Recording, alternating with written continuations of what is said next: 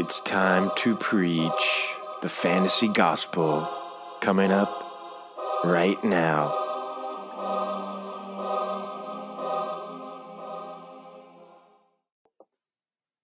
Welcome back, everyone. Welcome to the Fantasy Gospel Podcast. I'm your host today, Carl Grove.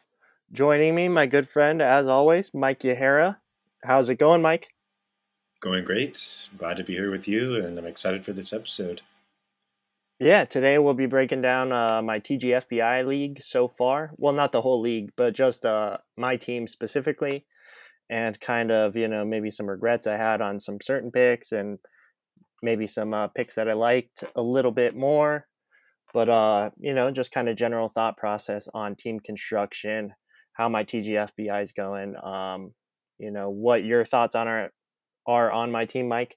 And I know uh, during the draft, I was kind of help or trying to hit you up to get a little bit of your insight on picks. And most of the time, you hit me up late, and I went the opposite way anyway. So it'll be curious to get your insight on some of those picks. Um, so yeah, we'll just be breaking down my team. And to start off, I had the fifth pick in the draft, Mike, and um, in TGFBI, it is a 15 team league. And uh, it's like a KDS, which is you pick your draft order essentially. So you could pick a, kind of where you want to go. And my position, I picked eight to one. So eight, seven, six, five, four, three, two, one. And then nine to 15. And I was able to get pick five. So it worked out fairly well for me. You know, it was a fairly early pick for me. And that worked out nice. So knowing that I had the fifth pick, Mike, I was torn. Well, not really torn. I figured I'm either going to take a pitcher, and my first pitcher was Degrom, or Mike Trout, because I assumed the four bats Acuna, Tatis, Soto, and Betts would be gone. But if one of that, if someone in the top four took a pitcher, I would take one of those guys. Was my strategy. And then I thought about the DeGrom Trout thing, and I figured I was going to go DeGrom in that situation. Um, so yeah, what are your thoughts on taking DeGrom in the first round over a Mike Trout and kind of the whole thought process there? I think it's a good idea because Trout's uh, obviously very safe and underrated. You know, everyone's talking about who to pick number one when Trout's been like a top four player, for, you know, for the majority of the last few years here. So uh, Trout's a good pick, but I like DeGrom, and I think that uh, he's got a team upgrade behind him. So where he was getting robbed with wins, uh, you know, now he's definitely going to be, I think, in a position to get a lot more wins. So, you know, it's really hard to predict that, but 15 plus wins, I wouldn't be surprised. So I think you'll be really pleased with that pick there, Carl. All right, perfect. And then um, it might be better. Maybe I'll just run through my team real quick. But real quickly before I do that, I'm just going to ask you on the Degrom thing: Is he your first pitcher, or do you have Cole or Shane Bieber as your number one SP? Uh, I believe I have Degrom as number one. All right, just because uh, Cole struggles a little bit, but Degrom is, I feel like, the most stable and durable, and least amount of questions among that top three. Yeah, yeah, and and I know you're big on like ballpark and the AL East, trying to like avoid those situations and stuff like that. So that might move Cole down to you know the second pitcher, which I yes, kind of, Degrom is one for me in my ranks. Kind of assume. Cool too. All right, cool. And then real quick, let me run through my team real fast, Mike, and then I'll let you kind of take the floor and maybe ask your questions, uh, kind of nitpick and pick apart my team. Um, tell me these picks weren't so good. Uh, then maybe build back up my confidence with some better picks. So, uh, my first pick went to Degrom and then I got the back around was Machado, Xander Bogaerts in the third round. Uh, then I came back around and it was Alex Bregman, Trent Grisham, Cavan Biggio. So so far through six rounds, I have five bats and Degrom. And then seventh round, I got Jesus Luzardo, followed by Max Muncy, Brad Hand, and then I got some outfielders in round 10, 11, 12. I went Mike Yastrzemski, Kyle Lewis, Joey Gallo, and then got my first catcher in Gary Sanchez. So, so far through 13 rounds, Mike, I only have three pitchers, 10 bats, and only two starting pitchers, one closer in Brad Hand. But then round 14 through 20, I went all starting pitchers Chris Bassitt, Dallas Keuchel, James Paxton, Dustin May, Sean Manaea, Griffin Canning, Justus Sheffield. And so far, we're sitting right there in round 20, about to turn to round 21. And yeah, that's my team. I uh, went pretty heavy on the pitching as of late and got right now sitting about, I believe it's 10 pitchers and 10 bats. So exactly equal.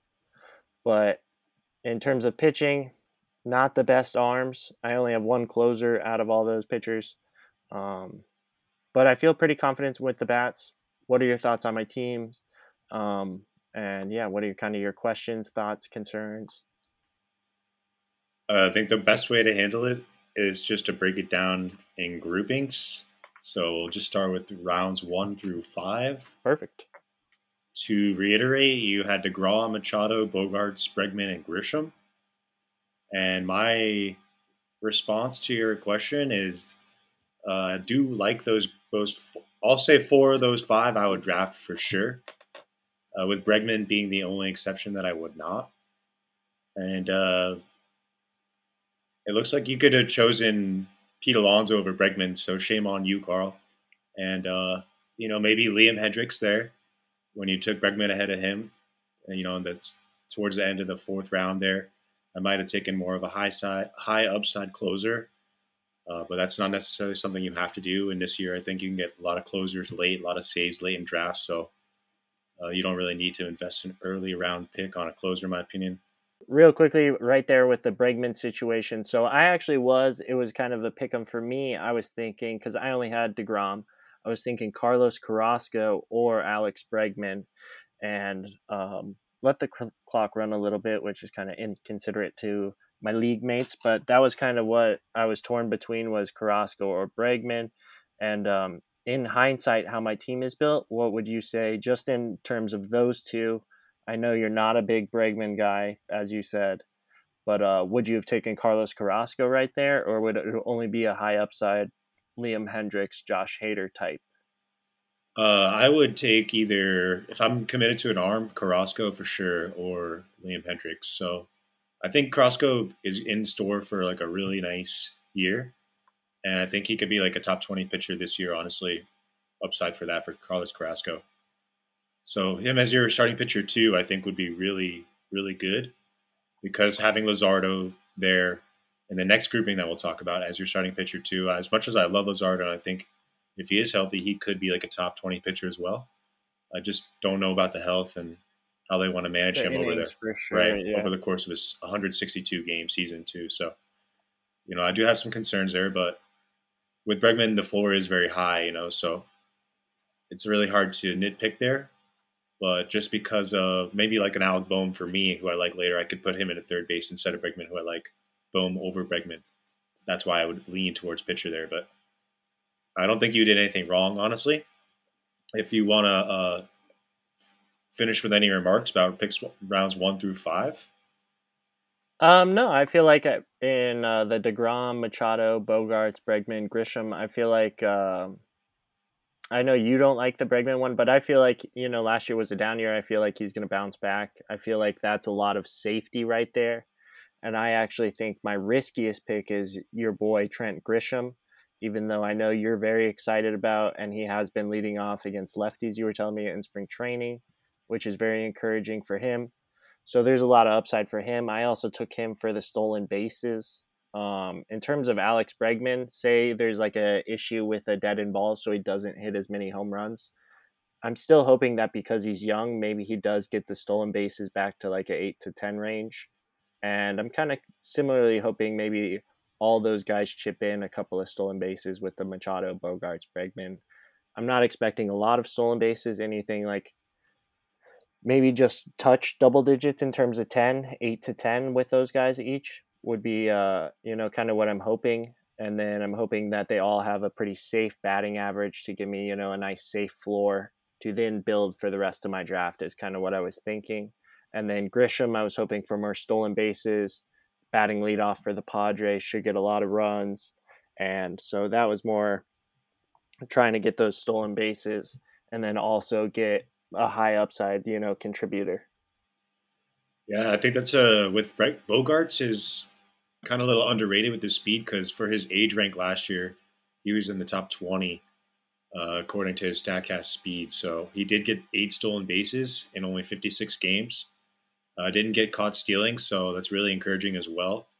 Um, and you know, even if you just account for a little bit of regression, extrapolating that maybe from eight to five or eight to four over a you know multiplying that by three almost because he played 56 games you know that's 15 stolen bases uh, so i think 8 to 10 there carl is probably like the sweet range and i think that uh, bregman him potentially running more this year is also a good call and uh, i think that uh, would not be surprised to see him run a little bit more and that's some good point to bring up about him because he did do that in the past so definitely agree. Yeah, it's not like he's old. It's more of like a you know a hope than a for sure thing with the Bregman running. But you know that with them not uh, you know maybe hitting as many home runs, maybe there's more chances to run stuff like that. Sorry to cut you off there, real quick though. No, no, definitely you make all good points. So moving on to rounds six through nine, you picked Cavan Biggio Jesus Luzardo, which we talked about before for a second, Max Muncy, and Brad Hand. So out of those four, is there any maybe that you would redo looking back in the middle of your draft? Um, the Max Muncy one, I probably would have taken Matt Olson, which was taken two picks later. Um, Cavan Biggio, I just kind of wanted a second baseman, and I do. I'm not super excited that he's probably going to bat in the bottom half of the Blue Jays lineup, but an injury or, you know, maybe Semien doesn't hit as well, he could easily move back up because of his on base skills. And Cavan Biggio was another guy wanting a little bit of home run and speed power or and speed, and then getting that at second base. Um, you know, I wanted to lock that up. Wasn't too excited about Biggio, but Probably should have taken Max Fried, which went three picks later there. Um, there were kind of a lot of good pitchers that went right in between that Cavan Biggio and Jesus Luzardo, which I should have maybe grabbed one of those. The Max Fried, I like Zack Wheeler.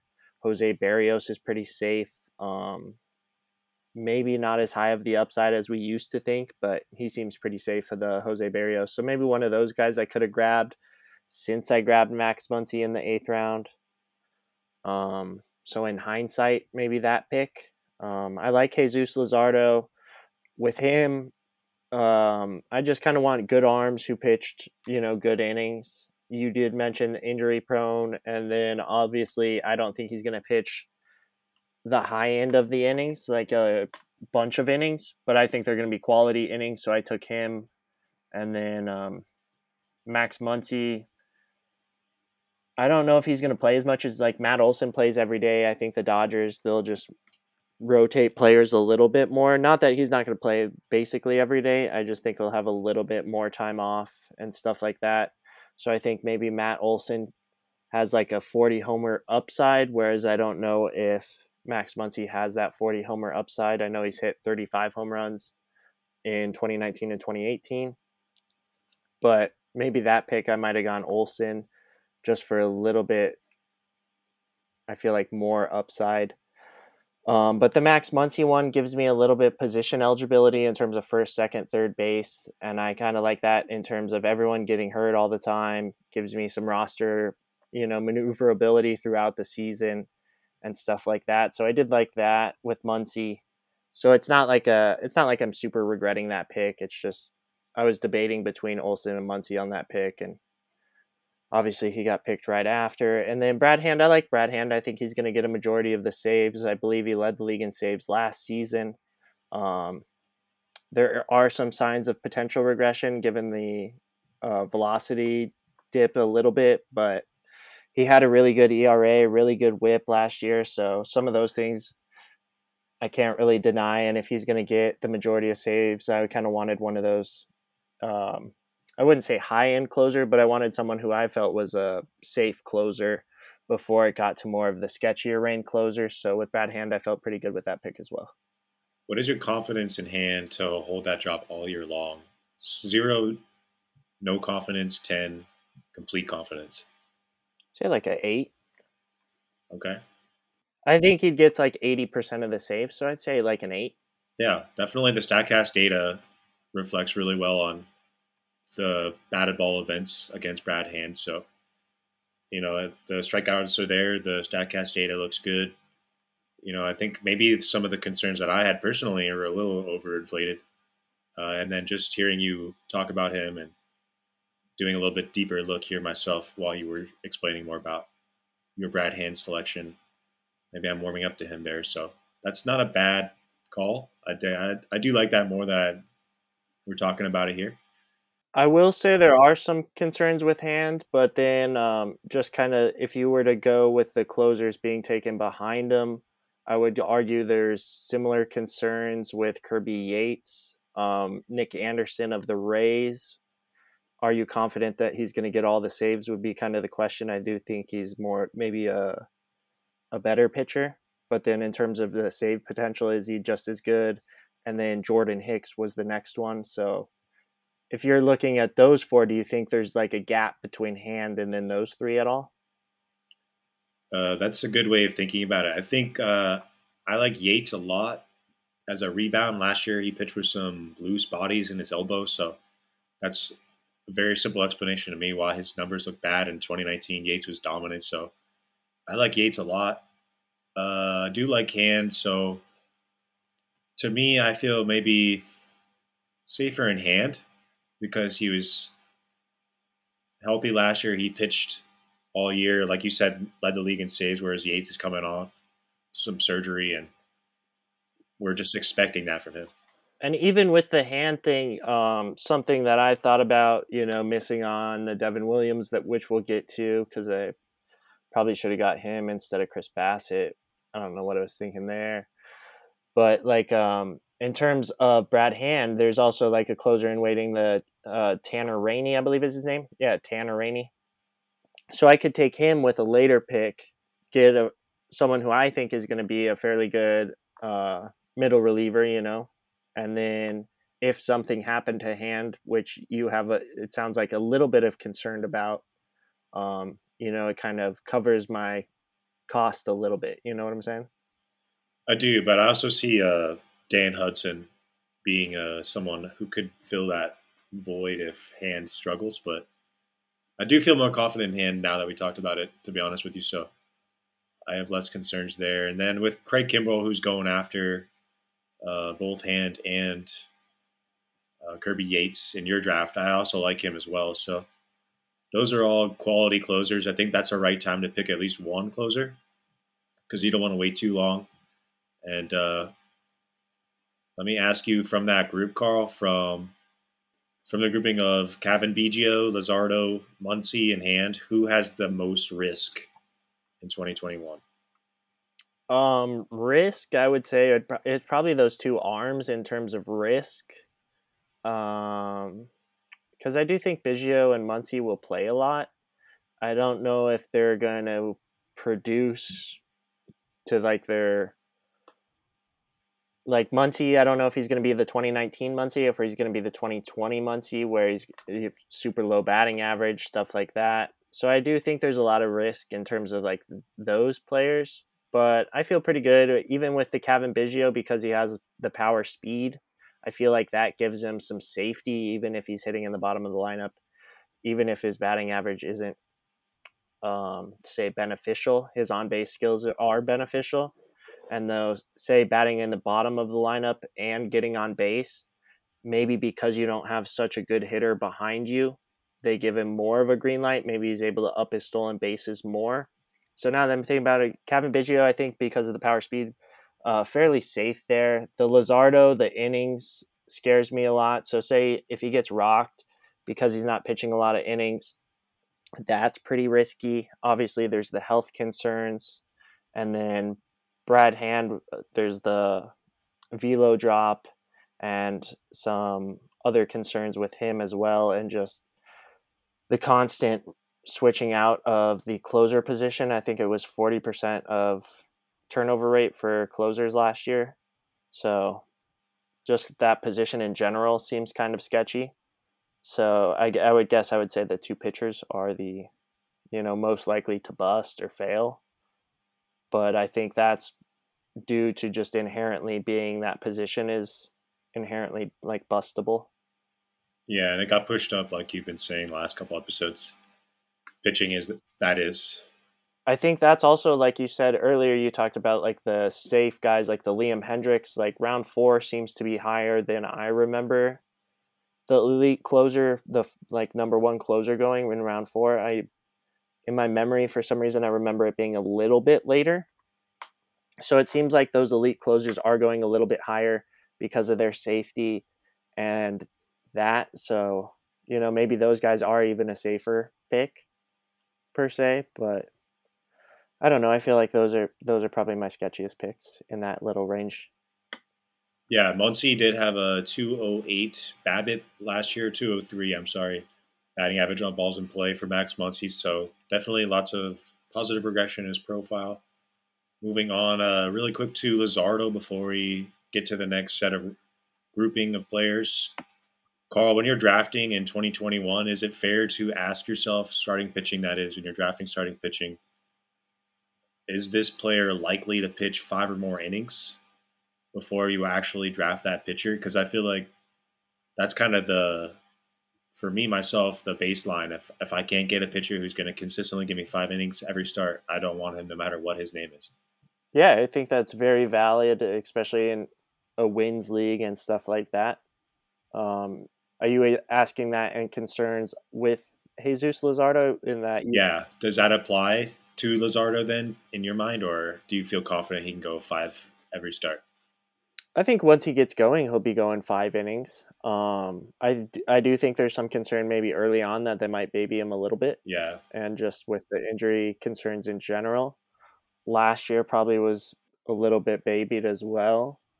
I don't know his. What do you have his innings per start in front of you by chance? Uh, for Luzardo, I do not, but I can try to find that pretty quick. But I think he could get through five. I think he's a good pitcher. Um, let me try to look for. There's some other guys behind him that probably I, I like Chris Paddack a lot for a bounce back. Yeah, I was seeing Musgrove and Paddack are both there after. So, in hindsight, do you think that either of those two are more of a lock for five plus innings each start? I think they could be, but then my kind of counter to the, you know, maybe they go more innings, but then don't you think the Padres have more of a six man rotation with those guys, Yu Darvish, Blake Snell, Dinelson Lamet, if he's healthy? Um, they seem to have just a lot of guys. Yeah, definitely. So maybe, so I would think maybe that would kind of be your counterbalance to the Luzardo that they might pitch a similar amount of innings just because the you know the Padres have the ability to kind of do what the Dodgers have been doing in terms of messing with people's innings a little bit. Yeah, quite the conundrum, honestly. So that's why I was just uh, kind of curious with that mentality. I've been trying to take, and uh, I only did that after making some starting pitcher picks and reflecting on not feeling confident and then going five innings every start. So I just uh, feel like that's some good uh, anecdote to like apply to other people's drafts because uh, people are pushing up starting pitching. So if you're going to invest early, I think that's something that you want to guarantee yourself as much as you can that you have five innings because you can't qualify for a win if you don't get through five. And if you can get through five, there's a chance of more strikeouts. So I don't know. That's just my my way of thinking, but I don't want to linger too long. I'm sorry about that. Rounds 10 through 14, Carl, you went ahead and you selected Mike Yastrzemski, Kyle Lewis, Joey Gallo, the Rooster, the Sanchez, Gary Sanchez, Chris Bassitt, your boy, and Dallas Keuchel, or Keuchel's in the next ground grouping. Never mind. So, yeah, you went with Yastrzemski, Lewis, Gallo, Sanchez, Bassitt. Out of those, how do you feel? Um, I feel pretty good. Uh, we'll kind of focus just on the bats real quick, and then I'll throw Chris Bassitt in that just group of arms right there, if that's cool. Because then I took another six arms behind Bassitt. Yeah. So right here, I kind of wanted to fill out my outfield at least a little bit. I wasn't necessarily planning on getting three outfielders here, but I did kind of want to maybe get two. And so I picked Yastrzemski. I had him last year. Seems like you know pretty safe, pretty studly. Um, then I wrapped around to Kyle Lewis. I was hoping he gets me a little bit more of the power speed combination. And then to go back to the Joey Gallo, Gary Sanchez, that was in terms of uh, we mentioned the ball should be a little bit more deadened, but to the extent no one really knows per se. So those guys, I wanted some power there. And then Gary Sanchez, I also wanted a catcher. They seem to be going a little bit. So that was kind of my thoughts there with the Gallo Sanchez. And then with those two in regards, I felt pretty safe because I thought early on with the Machado, Bogaerts, Bregman, I thought I had a decent average floor. But then I started getting a bunch of bad average players in terms of like Biggio, Muncy, and stuff like that. So I probably killed any batting average that I had with these picks, but I wanted some power. And then with Kyle Lewis, some uh, power speed and stuff like that. Yeah, and I feel like you have to consider batting average as one of the most volatile hitting stats. And you do have some anchors there in Machado, Bogaerts, Bregman. They can hit all two, 280 or higher. Grisham, maybe not so much. Biggio, not so much. Muncy, I think, is about like 250, so doesn't hurt you too much. Focusing on that grouping that we were just mentioning, Kyle Lewis, I really like him to put up probably like a 20 and 10 minimum floor. So I think 30 and 15 is not out of the question. The strikeout rate was an improvement last year from 2019. So I'd like to see him take another step forward.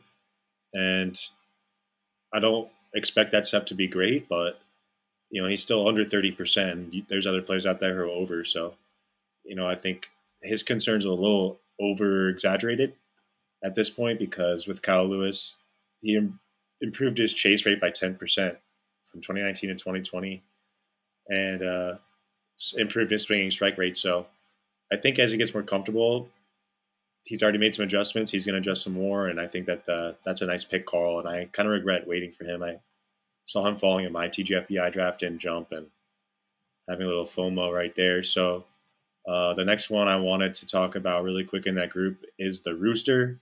He's been crushing it in spring training. Joey Gallo, like four spring training home runs. I love that pick, Carl.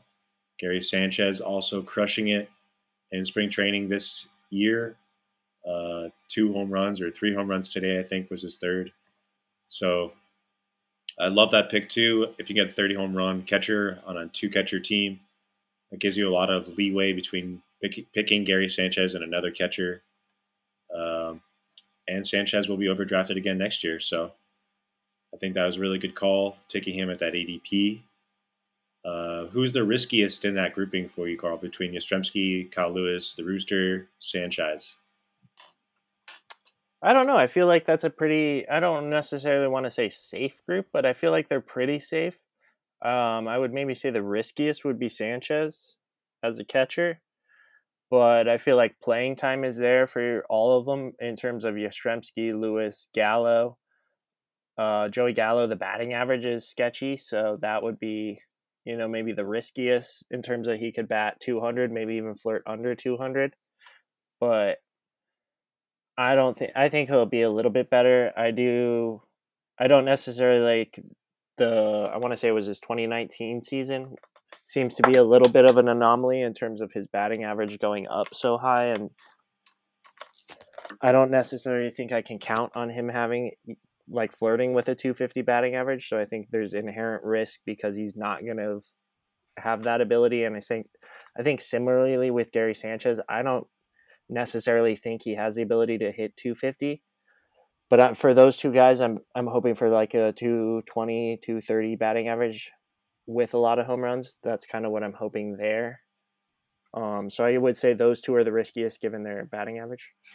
Yeah, definitely. But uh, I think they'll both outperform their ADPs. In all honesty, there you grabbed uh, Gallo in round twelve, Sanchez thirteen. I think that they'll both play at least a round or two better. So in terms of your return on investment, I think those are really good picks. Yastrzemski, very high floor. Uh, I think he is like a 300 hitter, honestly. 20 home runs, maybe five to 10 stolen bases. So uh, very valuable in a five outfielder league, especially I think Mike Yastrzemski is. I like that grouping. And uh, if there's nothing else, Carl, we can move on to your pitching then. Yeah, yeah, definitely. All right. Uh, we'll break it down. We'll half this because you drafted so many arms. You went one, two, three, Seven four, in a five, row. six. Yeah, seven straight arms. So we can. Sounds like we can dismiss Bassitt pretty quickly here.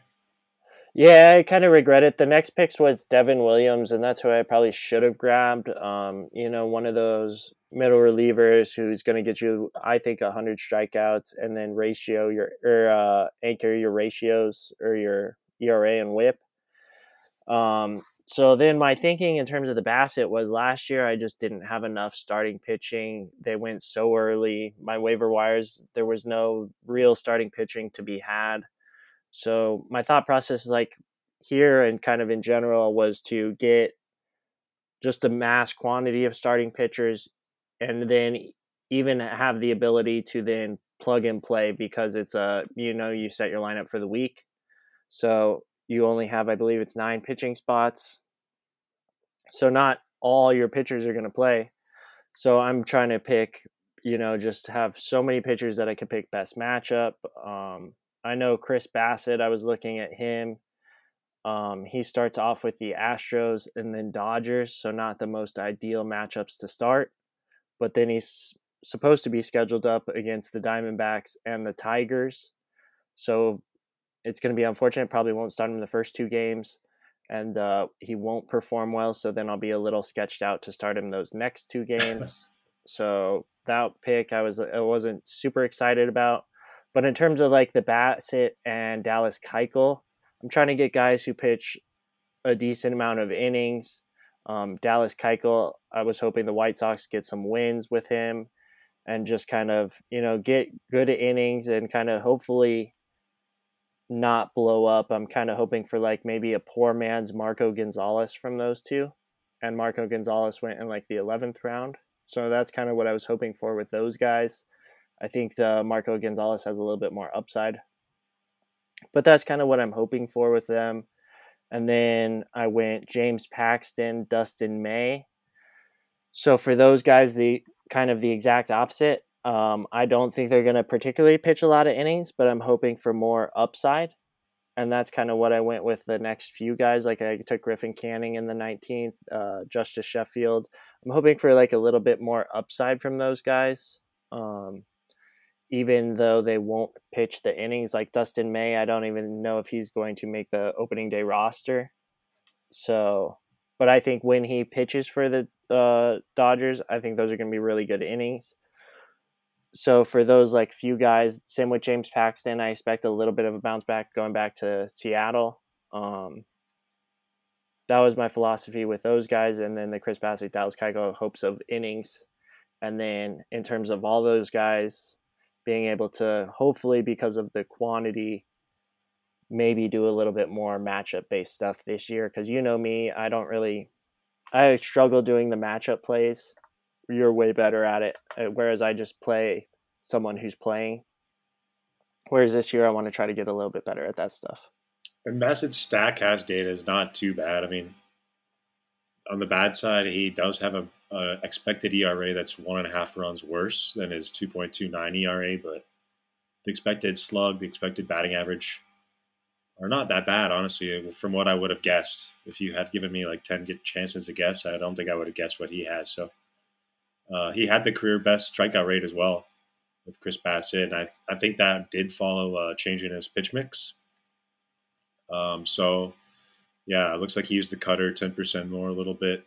Also upped his changeup. So, you know, I think uh, generating soft contact has a lot of value, and uh, eating innings eater have values as well. So, Chris Bassitt, I could see eating some innings. Uh, that's a good point there. The early season schedule is something to keep in mind. I think on draft day a little bit. I don't think it should be like the main. with some of these later guys i think it it's uh, something to look into. Like uh, early guys that you're confident in, I wouldn't really look into it at all. But maybe some guys you're a little more sketched out on might be something, or even if you're deciding between two guys at a spot, it might be something to look at because, you know, like I said, if Chris Bassitt doesn't pitch well against Houston and LA, how confident would someone be to start him for the others? Could he then be dropped? Stuff like that.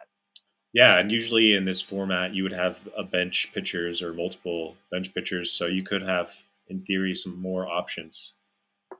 And then I also feel like you mentioned his ERA um, being a 2.29 last season. I do feel like, you know, that is obviously the high.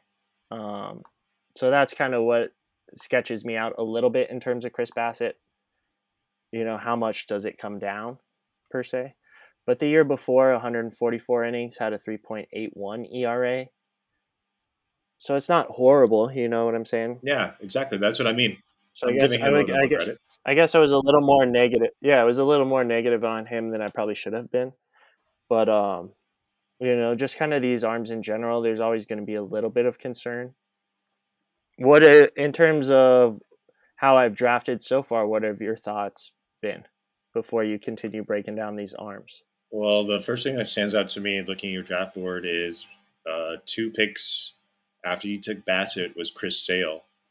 So I don't know what pick overall Chris Bassitt was, but that was towards the end of the 14th round. So would you personally ever take Chris Sale at the end of the 14th round, Carl? I thought it was a little early for Chris Sale. I would have waited maybe two rounds, but there's a lot of those guys I know. If you look at that kid's team or grown man's team or grown ladies team. um, his 18th round, he picked Noah Syndergaard. Um, so I think he's maybe he's kind of stockpiling those because early on he didn't get a super high upside arm. He his first pick or his first arm was Zach Plesac in the fifth round with a Lamet Greinke. So maybe he's trying to just get some of those high upside, um, you know, arms later but I would agree. I think it is a little bit early because how many innings can you guarantee for those guys um, and stuff like that? Guys who are injured, setbacks, um, you know, how well are they able to perform coming off of their injury? You know, there's just a lot of question marks with those guys. So I think, I, and I also think he could have waited a little bit. But like I said, this is only my second year in the TGFBI league, and it seems like pitching is just prioritized like so much more than the other leagues that I do. So that's why this year I've gone seven in a row right there. And that's also why at pick five, instead of doing Trout, I went with DeGrom because I knew even based on my drafting style, I kind of similar to you like to pick bats over arms. And then, um, so yeah, the DeGrom, I knew I wanted to get an arm early. And then I'd just pick a bunch later was kind of my general strategy. Um, and then, so yeah, we'll continue. Dallas Keuchel. I kind of same thing with Chris Bassitt. I'm hoping for maybe uh, mid threes ERA gets you a decent amount of wins and innings with the White Sox. Nothing too um, super high upsidey there. Um, in round 16, I really wanted John Means to fall to me he went the pick before me, and then I just went with James Paxton. I had been hearing that his fastball velocity was down in his last start or spring training. Means or Paxton? John Means velocity, sorry. So I think that's just something to watch in spring training. But honestly, I'm never really that high on him this year. I think. Yeah, yeah. I don't really need to. I know he finished the end of the season well last year. His last four starts were way better than his first four starts last season. Um, so I know there's been a lot of talk of like uh, maybe tapping into some potential there, especially going in round 16. You're trying to go for maybe a little bit more. Maybe he's able to tap into some potential and take you take you to a newer level type thing. But um, yeah, he got taken right before me, and then Paxton kind of fell to me. I still wanted pitching in this area, so that's kind of why I went Paxton. But um, real quick, what were you gonna say? Uh, no, a lot of people in the industry love John Means, but let's say he does break out early on in the year. Yes. And the Baltimore Orioles, who were predicted for a zero percent playoff chance odds to basically pitch all year, I feel like would never happen. On realistically, they'd bubble wrap him at the slightest sign of injury. They would try to take care of him and keep him as healthy as possible. So I feel like even if he does break out, there's a, a ton of risk playing on a non-contender that's just tanking for. All right. Uh, Kumar Rocker. So my real quick counter argument to that would be, um, kind of, does that matter in a sense that so he broke out in this hypothetical because you know he hasn't broken out yet you know this is just a hypothetical so he breaks out you get all those great innings and they shut him down um, why is that a bad thing especially given in round 16 you know what i'm saying i understand where you're saying oh it's not as uh, ideal and it's not as like you know but you did get the breakout and say it's only 140 innings or 100 you know 20 innings but i think he's going to be more than that 120 but just saying this given hypothetical, say tweak something after 120 and they kind of baby him for the rest of the way. You got those breakout innings already, so isn't that already the big benefit that you want? Um, I think maybe like 140 is a lot, but I, I honestly don't know. I think that's a good point to make, but there's so much in terms of like say like a John or a James Paxton. I just want, you know, good, clean innings. I don't necess- I'm not necessarily grabbing the guy to go. Not that I think anyone in this range is going 200 innings, but those 200 inning workhorses that we were thinking about in the past. I'm not necessarily grabbing any of these guys to be a workhorse guy. I'm just wanting maybe good innings. And then if you got the breakout with John Means, you got those good innings. And then whatever happens, happens. Okay because that's why it, that's why I took say we'll just move to the next guy and kind of how I was thinking Dustin May. I don't even necessarily think that he might break camp because the Dodgers are so deep at pitching. But I'm expecting him to eventually pitch some really good innings for the Dodgers this year. Hopefully, you know, 80 to 120 somewhere in there. I know that's kind of a big range, but that's what I'm hoping and so I just wanted really good clean innings because I didn't have, in terms of the high upside or the volume in arms. That's why I took him. So, what are your kind of thoughts, even on just that theory in general?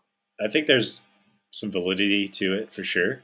You know, I can't say that it's wrong, honestly. So, uh, I do see the merit to it as well. And just personally looking at your draft board, I see other guys like I would not have gone pitching some of those picks. You know, like uh, Alex Colome, I really like him. I would have gone if I had to go pitching with the closer there. Maybe one of those picks, like uh, Paxton. I don't like drafting this early in the top twenty rounds. May I don't like drafting in the top twenty rounds. You know, those are also guys I don't see pitching five innings every time they get a start. I do like Keuchel. I think that's a really nice safe pick. I think he can give you five, six innings every start. Uh, same with Bassitt. Those two guys do have high floors, in my opinion, for that reason.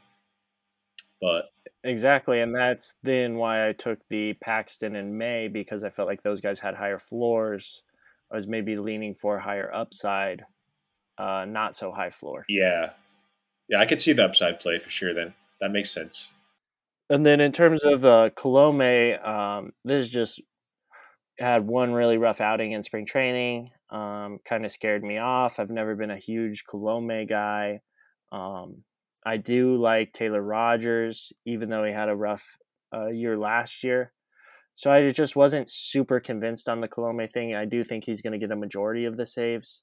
Um, my question would just be how many saves and then how good of an innings, how many strikeouts, you know, like what else is he doing for you other than that?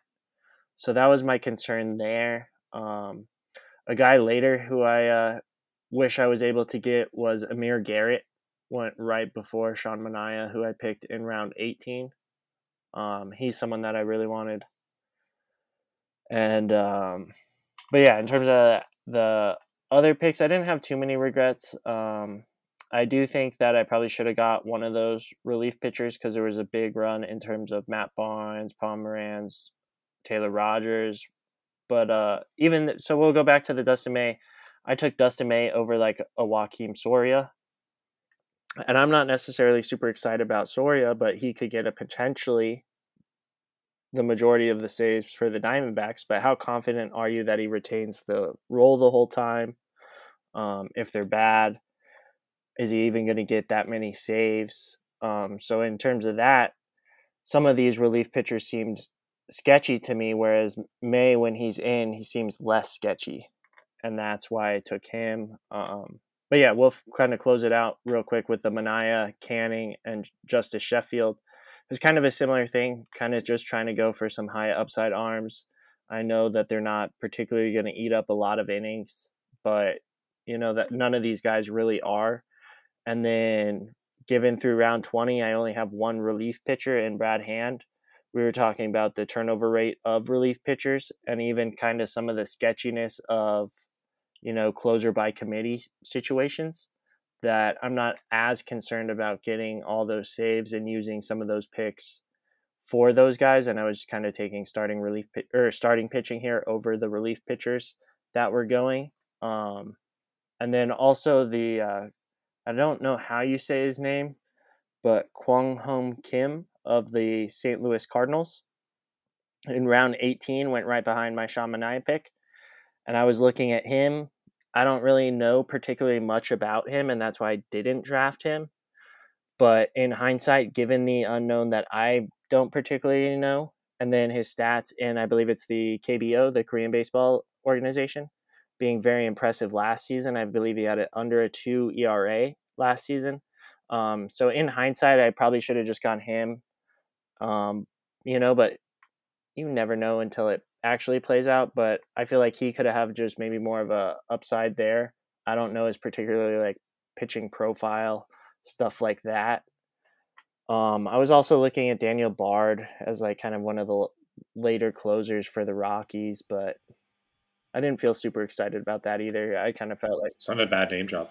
Just kind of you know kind of shore up my pitching. Hopefully, in terms of these seven guys right here: Bassitt, Keuchel, Paxton, May, Manaea, Canning, Sheffield.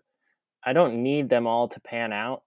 Um, I just need a few to pan out, and then you know I can kind of mix and match the rest of the way. I'm hoping to get a few maybe middle relievers uh, or guys in waiting um, maybe middle relievers who are kind of the next man up, who might even be better than the closer, like uh, Stephen Crichton of the Diamondbacks might be a guy in waiting who could be better. So those guys I might get later on. And that's kind of what I was doing in terms of relief pitching. All right, so yeah, we're back. We experienced a little bit of technical difficulties, so there's going to be a little bit of a hiccup in the audio. We were kind of talking about Dustin May, Sean Manaea, Griffin Canning, Justus Sheffield, that kind of range of pitching for my team. Um, we talked about the Bassitt, Keuchel being a little bit, um, you know, kind of better than you think, and then uh, James Paxton, Dustin May, guys you're not super excited about drafting. Um, so then, what about these next three guys? Sean Manaea. I kind of wanted to take uh, uh, Wang Hyung Kim. Uh, we briefly mentioned uh, his KBO numbers, I believe, before we lagged out.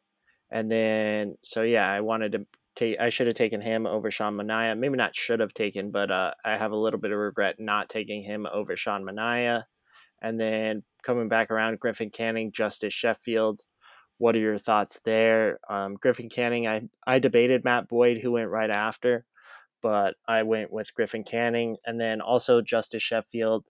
Um, it was between him or Mitch Keller, and Mitch Keller got taken the pick before me, so I took Justus Sheffield. Made it pretty easy for myself. Um, in terms of Justus Sheffield, I know he pitched really well. I want to say it was either today or yesterday. Had two innings, no earned runs, one strikeout, and then um, Griffin Canning, similar to the Paxton May conversation we were having earlier.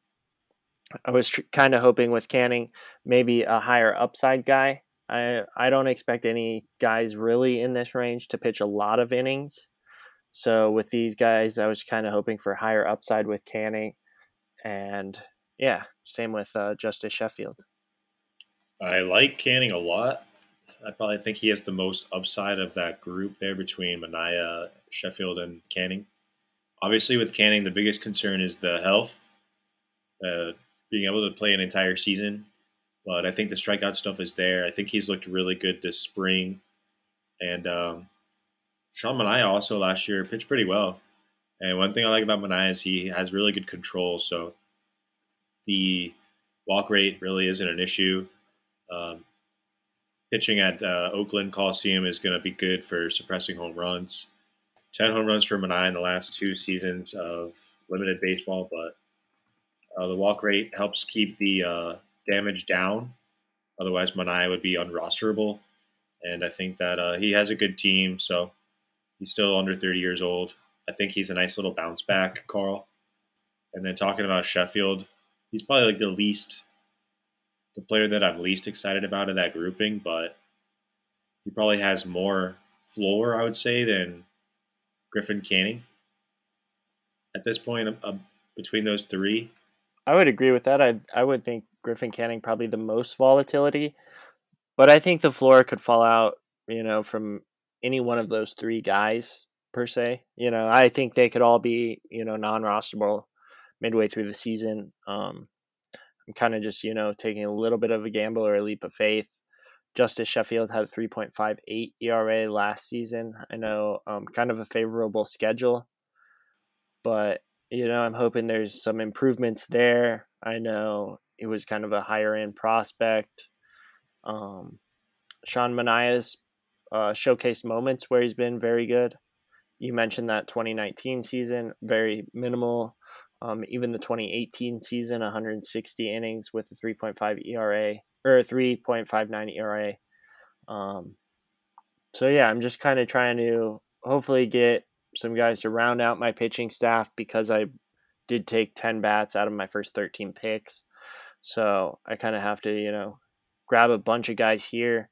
I do think I probably should have got some closers in this range and maybe my team would look a little bit better. But, you know, if uh, some of these starting pitchers uh, pan out where I would have taken a relief pitcher instead, um, my team would be substantially worse, you know. So I think the terms of like the volume of the amount of starting pitchers I had, trying to hedge my bets and not taking the super high end ones. Um, I think I feel pretty good about my team so far. Yeah, that's what I was exactly going to expand on the idea of getting those hitters, the high floor hitters early on, securing that because I feel like those pitchers that are getting drafted while you're taking all the hitters they're more risky in my opinion, uh, just because they're a higher draft day investment than a lot of the pitchers you got. You you could cut your guys Bassitt through Sheffield without feeling any remorse. But if you invested an early round pick on, let's say, someone I don't like this year because of health, Dinelson Lamet going in the sixth round, you're going to feel really pretty crappy about yourself dropping him if he struggles this year or gets injured or anything like that. You know, knock on wood. I don't wish anything on him then, but you know, I think that that's the right call. Carl, you're getting a lot of guys with upside, like Justus Sheffield, uh, higher floor than Griffin Canning. The difference in outcomes, I think, is really wide. But with Sheffield, like last year, three five eight ERA, you mentioned Carl. His FIP, like the ERA peripheral field independent pitching, was three point one seven and why I think that's uh, not obviously what he's going to do. It's a little bit more of look into the in, the upside he offers, and then on the other end, he had a 4.55 SIERA. So you're not going to feel bad dropping him, and you drafted him last out of that grouping. So if he does pitch well, or two of those three or four pitchers from that grouping pitch well of the last seven pitchers, then you're going to be feeling pretty good and you can just play the matchups throughout the year. So I really like that approach that you took there, Carl. Yeah, especially that's the thought process. I mean, I was thinking about my team last season, and I, I didn't really have the starting pitching there that I needed. Um, I had really good bats, similar to kind of what I've done this season. Um, you know, taking the bats early. I know last season I was able to grab Story and then Tatis and both those panned out in terms of bats early. And then I know I also got lucky last season with Trevor Bauer as my first pitcher. I want to say round five or round seven, something like that. But I know just given my drafting and like just how I kind of play, the whole DeGrom thing going early was was I felt like very beneficial to my how just how I draft. Getting that pitcher early to kind of anchor it a little bit Yeah. per se. Obviously, one guy's not going to anchor nine spots, but I needed say even if I have starting pitchers who I'm not confident about, maybe I do just grab a middle reliever who's very good because those guys aren't rostered as high of a percentage wise, and I can just plug that guy in for a week or so. And then bring back like a Dallas Keuchel in a very good matchup, or Dustin May when he gets called up and pitching, or Griffin Canning if he's doing very well. You know, there's or like you said, maybe they're not doing well. I drop them, and then I get someone who's like uh, streaking or maybe who has higher upside that we you know kind of breaking out. So yeah, I do think that because these uh, arms that I'm taking later, there's not. I mean, there is a draft cost, but the cost to cut them, there's no real cost to just move on and go about your life. Yeah, and the replacement you'd be getting if you're cutting a guy like Lamet or you're cutting a guy like, let's say, Strasburg coming back from carpal tunnel, off-season surgery, or even uh, the polarizing. Even Framber Bardell's or Framber Valdez. I mean, that's a big injury, and he might be out for the season with that broken finger. He's, he's round six pick in my yeah. And uh, guy I mean, I'm a little skeptical on. Spooky injury. Yeah, exactly. Very freak. So you're not gonna you have less exposure to that risk of losing out on an early round pitcher by going hitter heavy, and hitters are less likely to get hurt than pitchers. And uh, another thing to think about is, in my opinion, the recovery time from injury is a lot shorter for hitters than it is for pitchers. So just something that I weigh into my draft strategy. That's why I like the hitter heavy approach as well. Yeah, that's something I even talk about. You mentioned the injuries being kind of different for pitchers and hitters. The Framber Valdez, they broke his finger on his pitching hand, but they're talking about shutting him down for the whole season or potentially being a season-ending injury. Whereas I know batters have, uh, like they're able to bat and play with a broken finger, like uh, Trea Trea Turner. Shohei played through uh, torn uh, UCL, so he got shut down as a pitcher, but still played. Otherwise, he if he wasn't a hitter, he would have gotten Tommy John. So Yeah, yeah, exactly. Yeah, that's a great point. Uh, one question I have, Carl, because you're in a uh, five outfielder league, or the TGFBI format is five outfielder, or anybody playing that format. yeah. Do you feel like looking back on your draft because outfield is so deep and abundant, especially like in the way late rounds, like 25 or 20s through 30?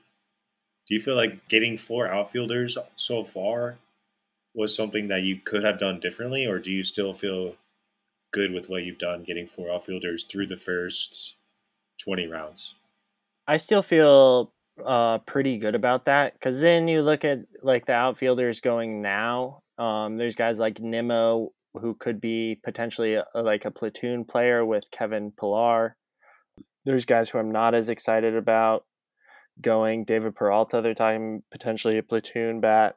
So there's um, some platoonish bats out there that are going late. Granted, I do think there's some high upside. Um, even more of like a niche. Um, there's niche stolen base guys like a Tim Locastro on the Diamondbacks going um, late that you could grab. But I kind of like the having the safety of uh, my four outfielders. I feel like they're going to be very safe. They're going to play all the time.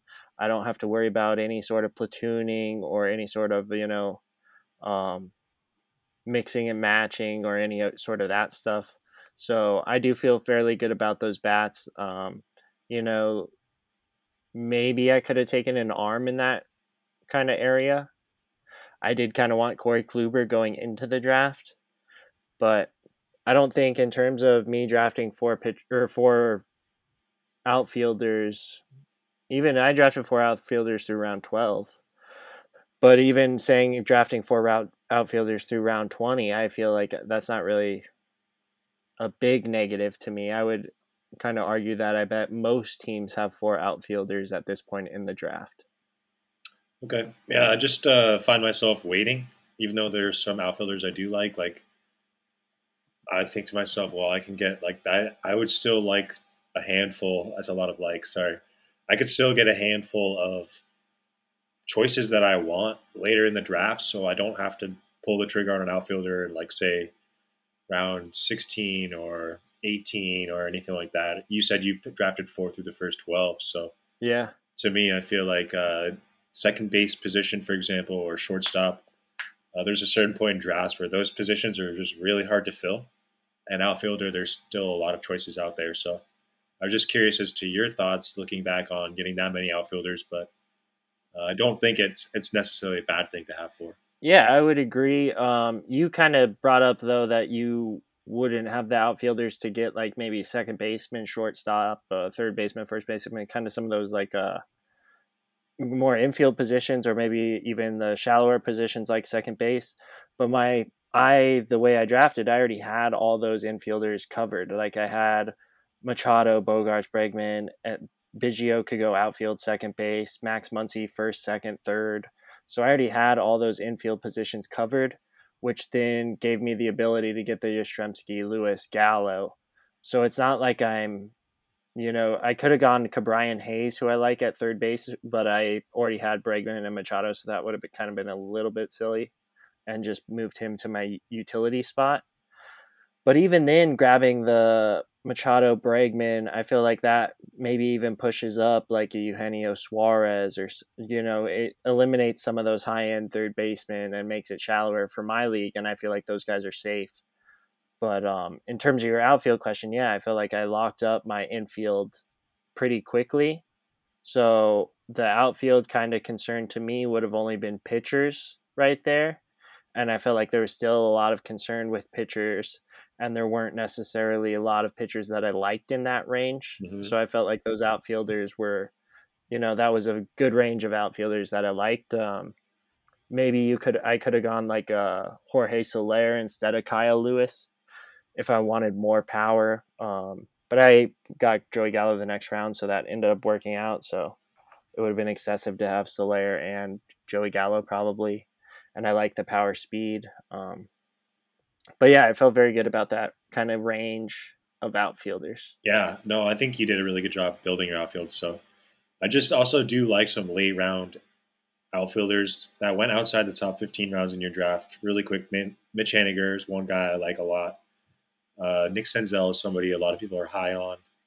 Um, Joc Pederson, I think uh, with a full time role, he could be 30 home runs guaranteed.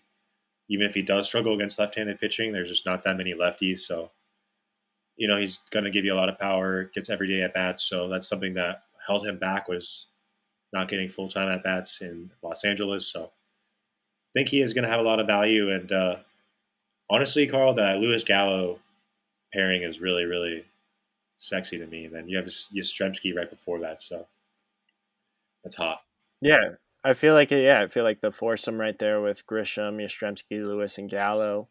It's a nice base. They kind of cover all my bases except for batting average.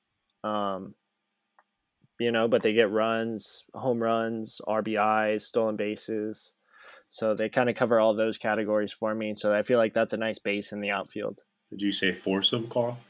I I might have, but I blacked it out of my mind. So first you said threesome, and then you were talking about foursome. So yeah, yeah, I, gotta, I had to add, I had to add your boy Trent Grisham into the group.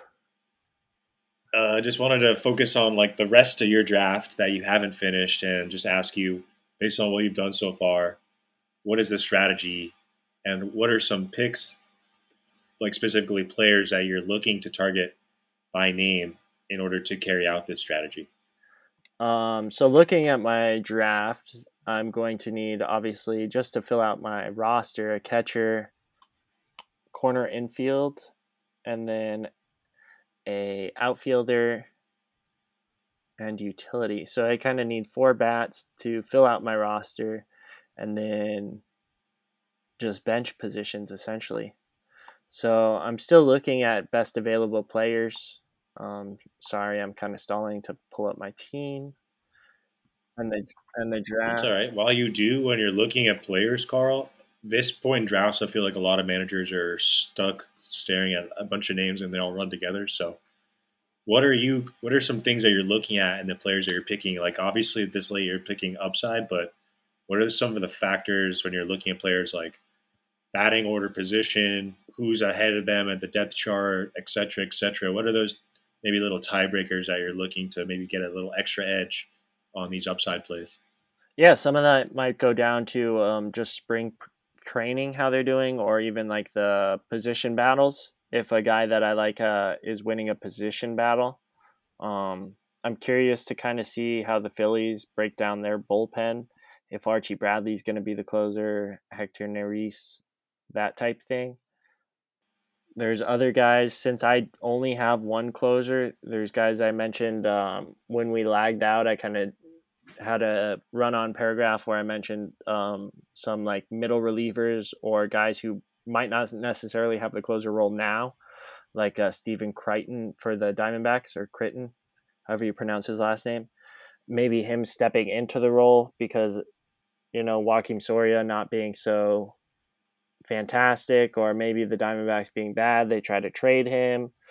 You know, yeah. so that's maybe, more likely, I think, too there's potential for him to either get it in the second half and then if he does get it in the second half that means he was good in the first half so then you I would want those numbers. So guys like that I'm probably looking at to try to fill out my roster a little bit um, per se. Because I didn't draft the like closer in line so I'm trying to get maybe the 1Bs or guys that are essentially better than the closers to do that um, I might take guys like a Mackenzie Gore, just some high upside arms because I don't have the arms necessarily. In a two catcher league, do you feel how do you feel about drafting a third catcher? I'm not going to take a third catcher. But um, I was looking at Jorge Alfaro maybe with my next pick. But even then, I, I kind of still wanted to wait on catcher and still fill out my other positions. And, you know, maybe take some more high upside guys and even if Jorge Alfaro does, you know, break out per se, um, how much better is he going to be than a replacement level? Whereas, like, uh, if another arm that I got, like a Mackenzie Gore, if he broke out, he's not going to have a lot of innings. But if he were to make the roster and then pitch very well, they'd be very good innings. So I feel like that would be more beneficial to your fantasy team. So, in terms of the catcher position, I think I'm going to probably wait till later on and try to get even just more pitchers, even like some non super sexy guys like a Dane Dunnings and stuff like that to try to fill out my roster still.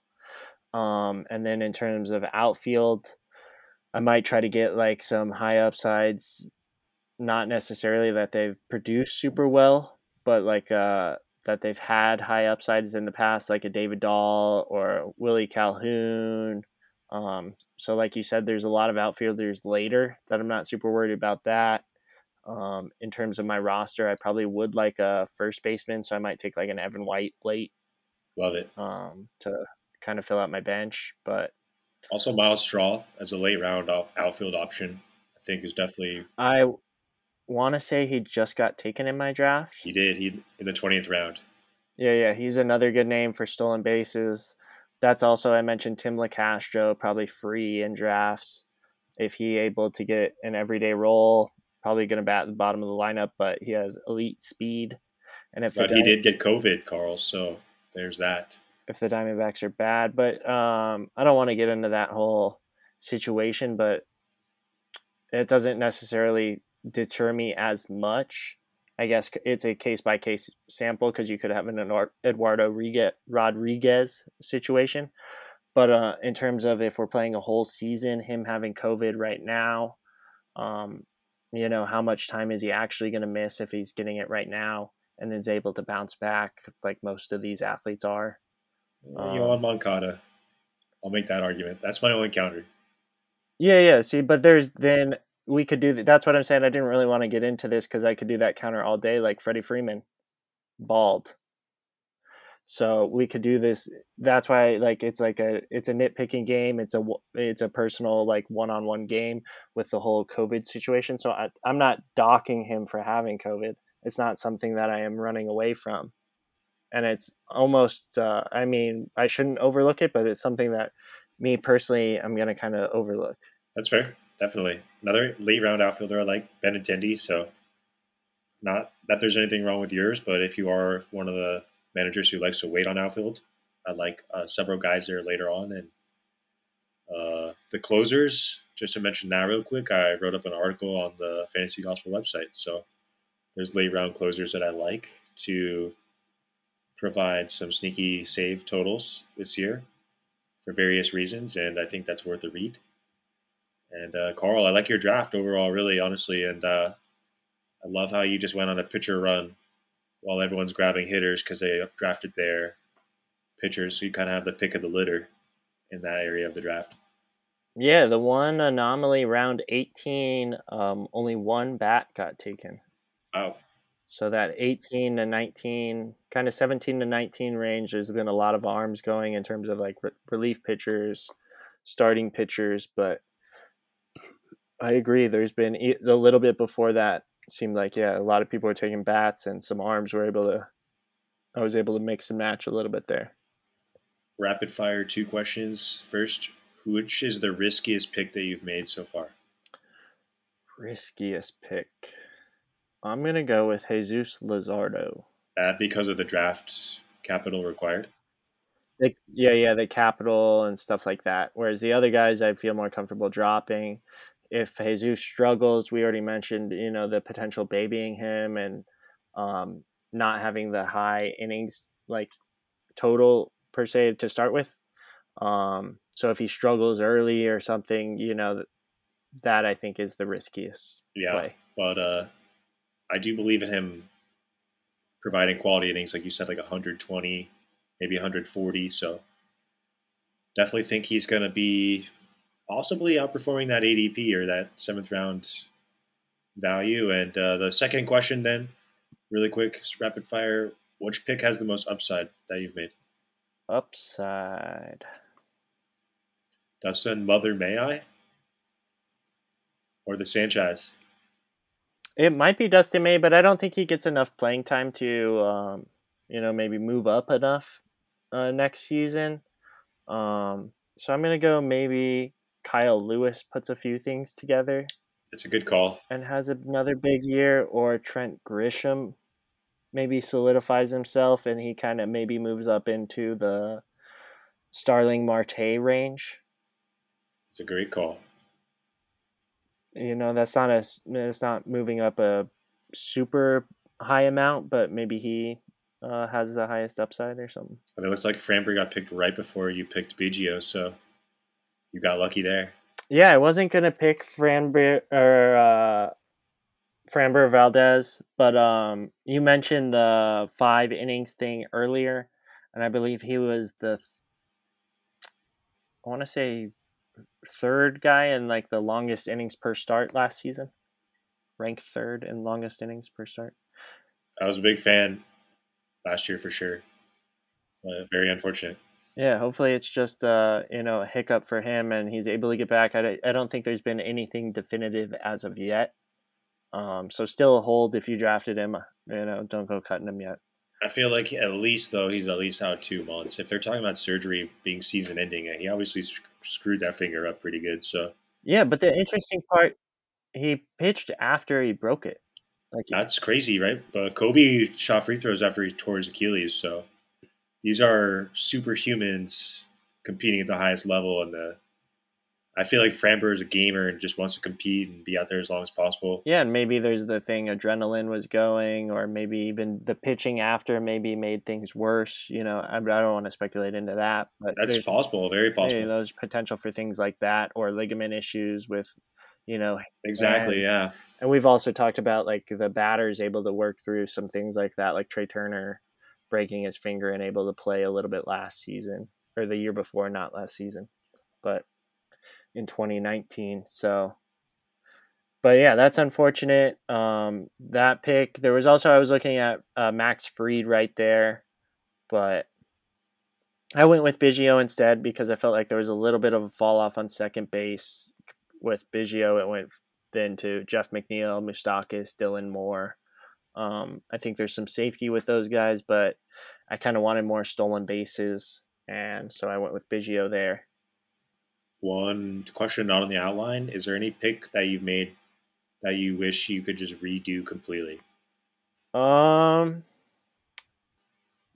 maybe not necessarily redo, but I would uh, like to trade Chris Bassitt for Devin Williams. I keep looking at that one a lot. Is there you do mention Williams a lot, so real briefly, is there a reason why you are so enthralled with him if he's not going to be getting save opportunities? Um, not necessarily enthralled, but I I've never been adverse to having the Andrew Millers of the world, like when Andrew Miller was getting those hundred Ks and then getting those types of play pitchers like that are also in the high leverage situation. So I know wins aren't guaranteed, but they do seem to somehow finagle a decent amount of wins because they're in those tie games and stuff like that. So they do seem to finagle a, a bunch of wins. I'm not going to guarantee that Devin Williams gets a lot of wins. Um, but then also, say Josh Hader has a hiccup this season, he instantly does he become what top five closer, top three closer? How much does he move up? So there's then that as well. Um, then also in terms of just that profile, he's going to uh, buoy your ERA and WHIP, also giving you hundred strikeouts. So he's not necessarily hurting you in strikeouts. Because how many strikeouts? Let's see, Chris Bassitt, we think get like 140 pitching all season. So you're only losing out like 40 to 50 strikeouts, but we essentially think a way better ERA and WHIP. So yeah, I, I don't know. I think that the having a Devin Williams is able to just buoy your team a little bit better. And then if you have, say, you pick up a Devin Williams and you have three Devin Williams on your roster, I know that's a bit excessive, but that's a stud pitcher. That's one stud starting pitcher, you know, in terms of statistics. Yeah, but at the same time, you do kind of run into the issue of like, if you have multiple two star pitchers, then you got to bench that that relief pitcher so he's basically like not even a factor for your team for the entire week. He's basically like, obviously you wouldn't be benching Devin Williams, but if you do do that with three of them or two, I'm comparing it more to a guy. So your confidence level in. So we went through the. We'll just use my seven other pitchers.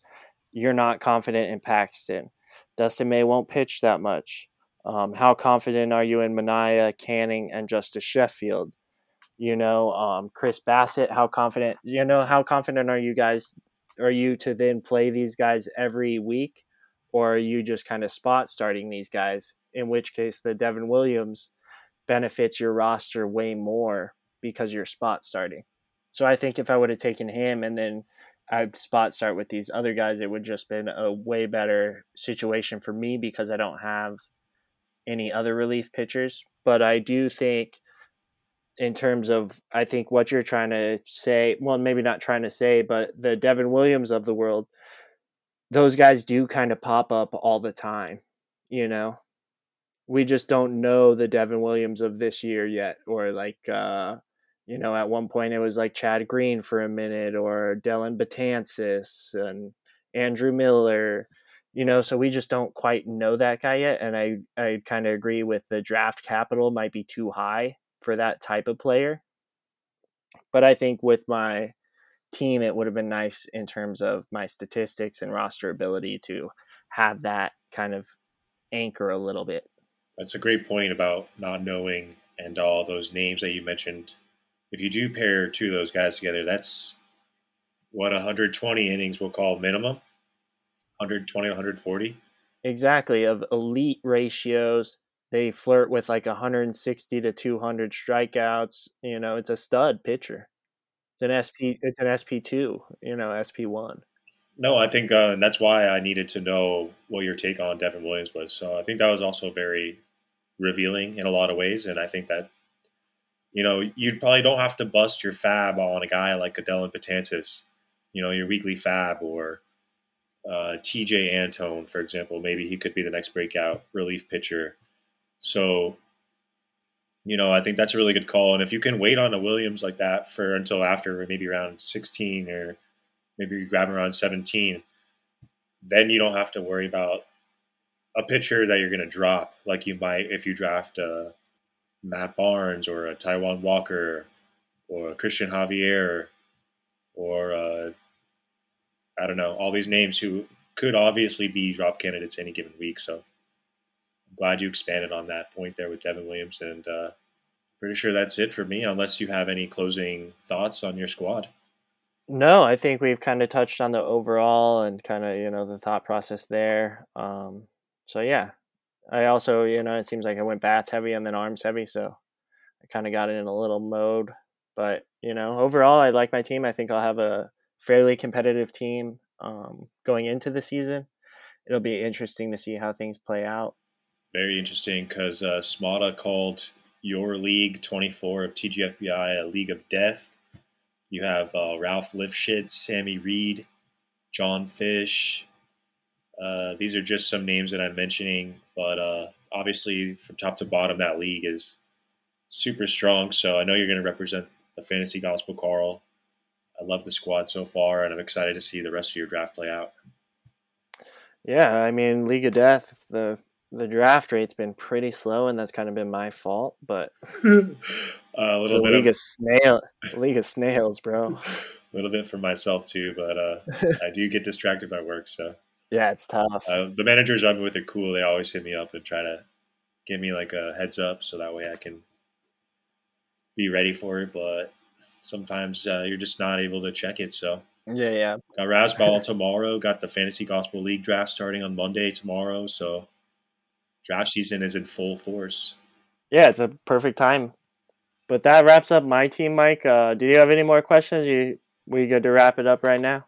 No, that's it. I think uh, this is really fun, and sorry for going so long. Honestly, No, no, it's all good. I love getting your insight on my team.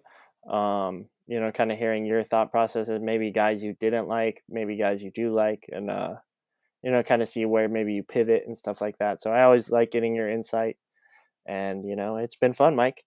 Once again, everyone, thanks for listening to me rant and talk nonsense with Mike. thank you guys. Yeah, yeah. You can reach out to us at the Fantasy Gospel. You can reach out to Mike on Twitter, me on Twitter, and um, yeah. Once again, everyone, thanks for listening.